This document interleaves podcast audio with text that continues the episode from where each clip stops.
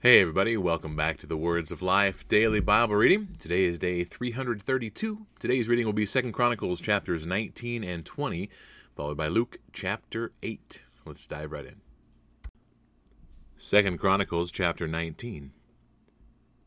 Jehoshaphat the king of Judah returned in safety to his house in Jerusalem. But Jehu the son of Hanani the seer went out to meet him and said to King Jehoshaphat, "Should you help the wicked and love those who hate the Lord? Because of this, wrath has gone out against you from the Lord. Nevertheless, some good is found in you, for you destroyed the Asheroth out of the land, and have set your heart to seek God." Jehoshaphat lived at Jerusalem, and he went out again among the people from Beersheba to the hill country of Ephraim, and brought them back to the Lord, the God of their fathers. He appointed judges in the land in all the fortified cities of Judah, city by city, and said to the judges, "Consider what you do, for you judge not for man, but for the Lord. He is with you in giving judgment. Now then, let the fear of the Lord be upon you. Be careful what you do, for there is no injustice with the Lord our God, or partiality, or taking bribes." Moreover, in Jerusalem, Jehoshaphat appointed certain Levites and priests and heads of families of Israel to give judgment for the Lord and to decide disputed cases. They had their seat at Jerusalem. And he charged them, "Thus you shall do in the fear of the Lord, in faithfulness and with your whole heart. Whenever a case comes to you from your brothers who live in the cities concerning bloodshed, law or commandment, statutes or rules, then you shall warn them that they may not incur guilt before the Lord, and wrath may not come upon you and your brothers. Thus you shall do, and you will not incur guilt. And behold, Amariah the chief priest is over you in all matters of the Lord. And Zebadiah the son of Ishmael, the governor of the house of Judah, in all the king's matters, and the Levites will serve you as officers. Deal courageously, and may the Lord be with the upright." Second Chronicles chapter twenty. After this, the Moabites and Ammonites, and with them some of the Meunites, came against Jehoshaphat for battle. Some men came and told Jehoshaphat, "A great multitude is coming against you from Edom, from beyond the sea, and behold, they are in Hazazon Tamar," that is, En-Gedi. Then Jehoshaphat was afraid and set his face to seek the Lord, and proclaimed a fast throughout all Judah. And Judah assembled to seek help from the Lord. From all the cities of Judah they came to seek the Lord. And Jehoshaphat stood in the assembly of Judah and Jerusalem, in the house of the Lord, before the new court, and said, "O Lord, God of our fathers, are you not God in heaven? You rule over all the kingdoms of the nations. In your hand are power and might, so that none is able to withstand you.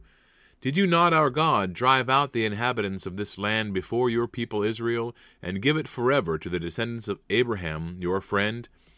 And they have lived in it and have built for you in it a sanctuary for your name, saying, 'If disaster comes upon us, the sword, judgment, or pestilence, or famine, we will stand before this house and before you, for your name is in this house, and cry out to you in our affliction, and you will hear and save.' And now behold, the men of Ammon and Moab and Mount Seir, whom you would not let Israel invade when they came from the land of Egypt, and whom they avoided and did not destroy, behold, they reward us by coming to drive us out of your possession, which you have given to us to inherit. O our God, will you not execute judgment on them? For we are powerless against this great horde that is coming against us. We do not know what to do, but our eyes are on you." Meanwhile all Judah stood before the Lord with their little ones, their wives, and their children. And the Spirit of the Lord came upon Jehaziel, the son of Zechariah, son of Benaiah, son of Jael, son of Mattaniah, a Levite of the sons of Asaph, in the midst of the assembly. And he said, "Listen, all Judah and inhabitants of Jerusalem and King Jehoshaphat, thus says the Lord to you, 'Do not be afraid, and do not be dismayed at this great horde, for the battle is not yours, but God's. Tomorrow go down against them. Behold, they will come up by the ascent of Ziz. You will find them at the end of the valley, east of the wilderness of Jer- Jeruel. You will not need to fight in this battle. Stand firm, hold your position, and see the salvation of the Lord on your behalf, O Judah and Jerusalem. Do not be afraid, and do not be dismayed. Tomorrow go out against them, and the Lord will be with you. Then Jehoshaphat bowed his head with his face to the ground, and all Judah and the inhabitants of Jerusalem fell down before the Lord, worshipping the Lord. And the Levites of the Kohathites and the Korahites stood up to praise the Lord, the God of Israel, with a very loud voice. And they rose early in the morning and went out into the wilderness of Tekoa. And when they went out, Jehoshaphat stood and said, Hear me, Judah and inhabitants of Jerusalem. Believe in the Lord your God, and you will be established. Believe his prophets, and you will succeed. And when he had taken counsel with the people, he appointed those who were to sing to the Lord and praise him in holy attire, as they went before the army, and say, Give thanks to the Lord, for his steadfast love endures forever. And when they began to sing and praise the Lord, set an ambush against the men of Ammon, Moab, and Mount Seir, who had come against Judah, so that they were routed. For the men of Ammon and Moab rose against the inhabitants of Mount Seir, devoting them to destruction, and when they had made an end of the inhabitants of Seir, they all helped to destroy one another. When Judah came to the watchtower of the wilderness, they looked toward the horde, and behold, there were dead bodies lying on the ground. None had escaped. When Jehoshaphat and his people came to take their spoil, they found among them in great numbers goods, clothing, and precious things, which they took for themselves until they could carry no more. They were three days in taking the spoil, it was so much. On the fourth day they assembled in the valley of Beracah, for there they blessed the Lord. Therefore the name of that place has been called the Valley of Beracah to this day. Then they returned, every man of Judah and Jerusalem, and Jehoshaphat at their head, returning to Jerusalem with joy, for the Lord had made them rejoice over their enemies. They came to Jerusalem with harps and lyres and trumpets to the house of the Lord. And the fear of God came on all the kingdoms of the countries when they heard that the Lord had fought against the enemies of Israel. So the realm of Jehoshaphat was quiet, for his God gave him rest all around. Thus Jehoshaphat reigned over Judah. He was thirty-five years old when he began to reign, and he reigned twenty-five years in Jerusalem. His mother's name was Azubah, the daughter of Shilhi. He walked in the way of Asa his father, and did not turn aside from it, doing what was right in the sight of the Lord. The high places, however, were not taken away. The people had not yet set their hearts upon the God of their fathers. Now the rest of the acts of Jehoshaphat from first to last are written in the chronicles of Jehu, the son of Hanani, which are recorded in the book of the kings of Israel.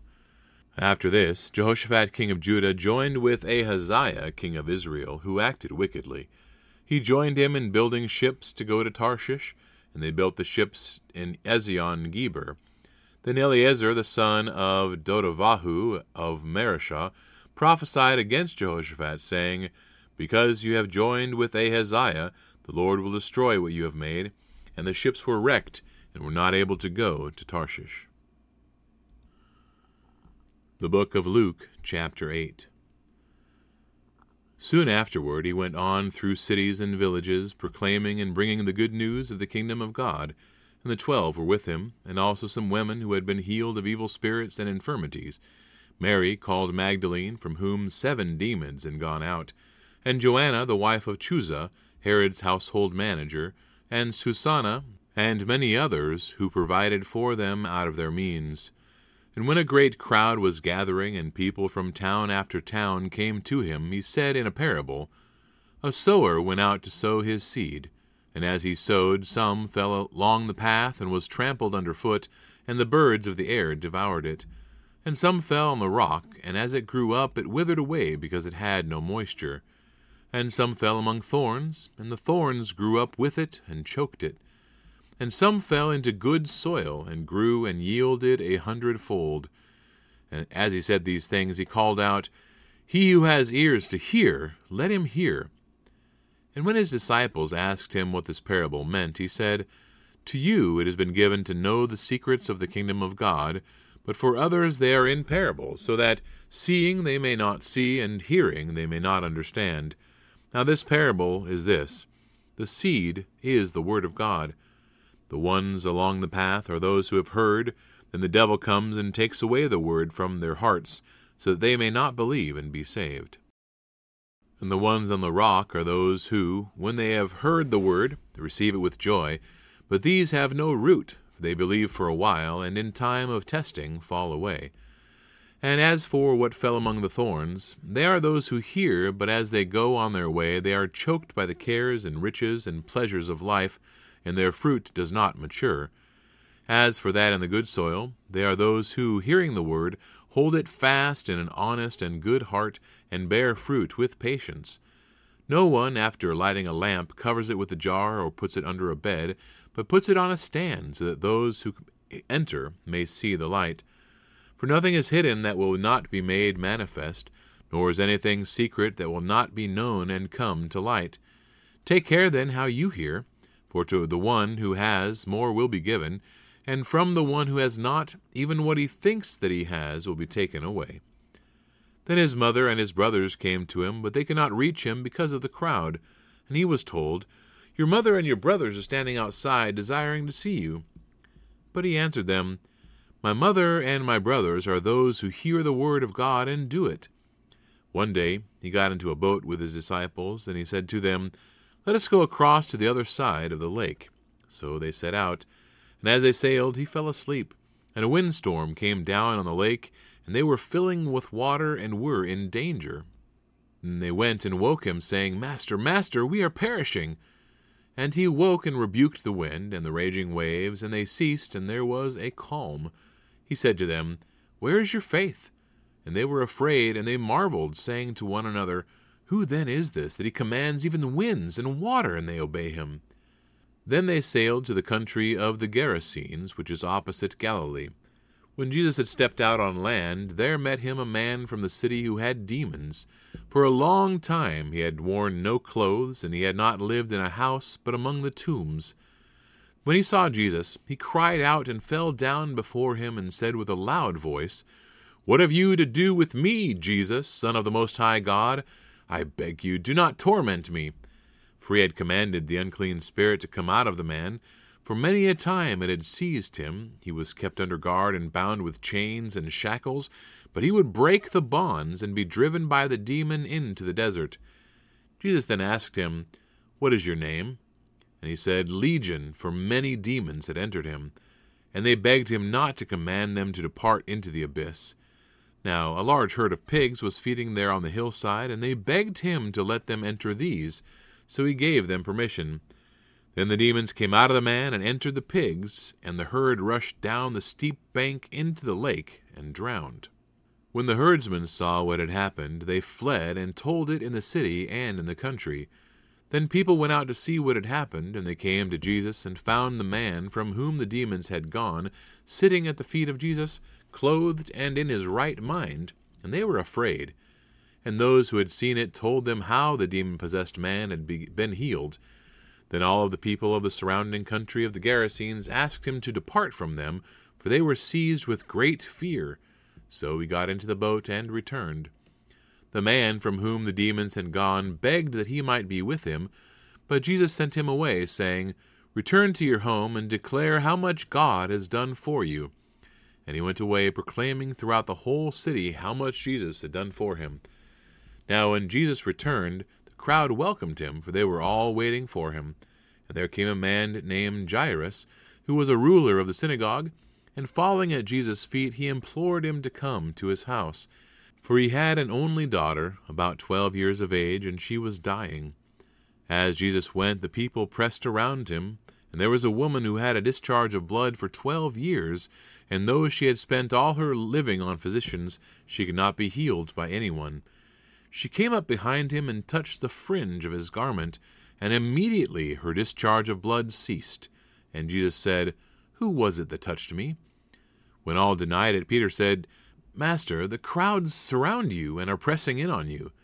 But Jesus said, "Someone touched me, for I perceive that power has gone out from me." And when the woman saw that she was not hidden, she came trembling and falling down before him, declared in the presence of all the people why she had touched him and how she had been immediately healed. And he said to her, "Daughter, your faith has made you well. Go in peace."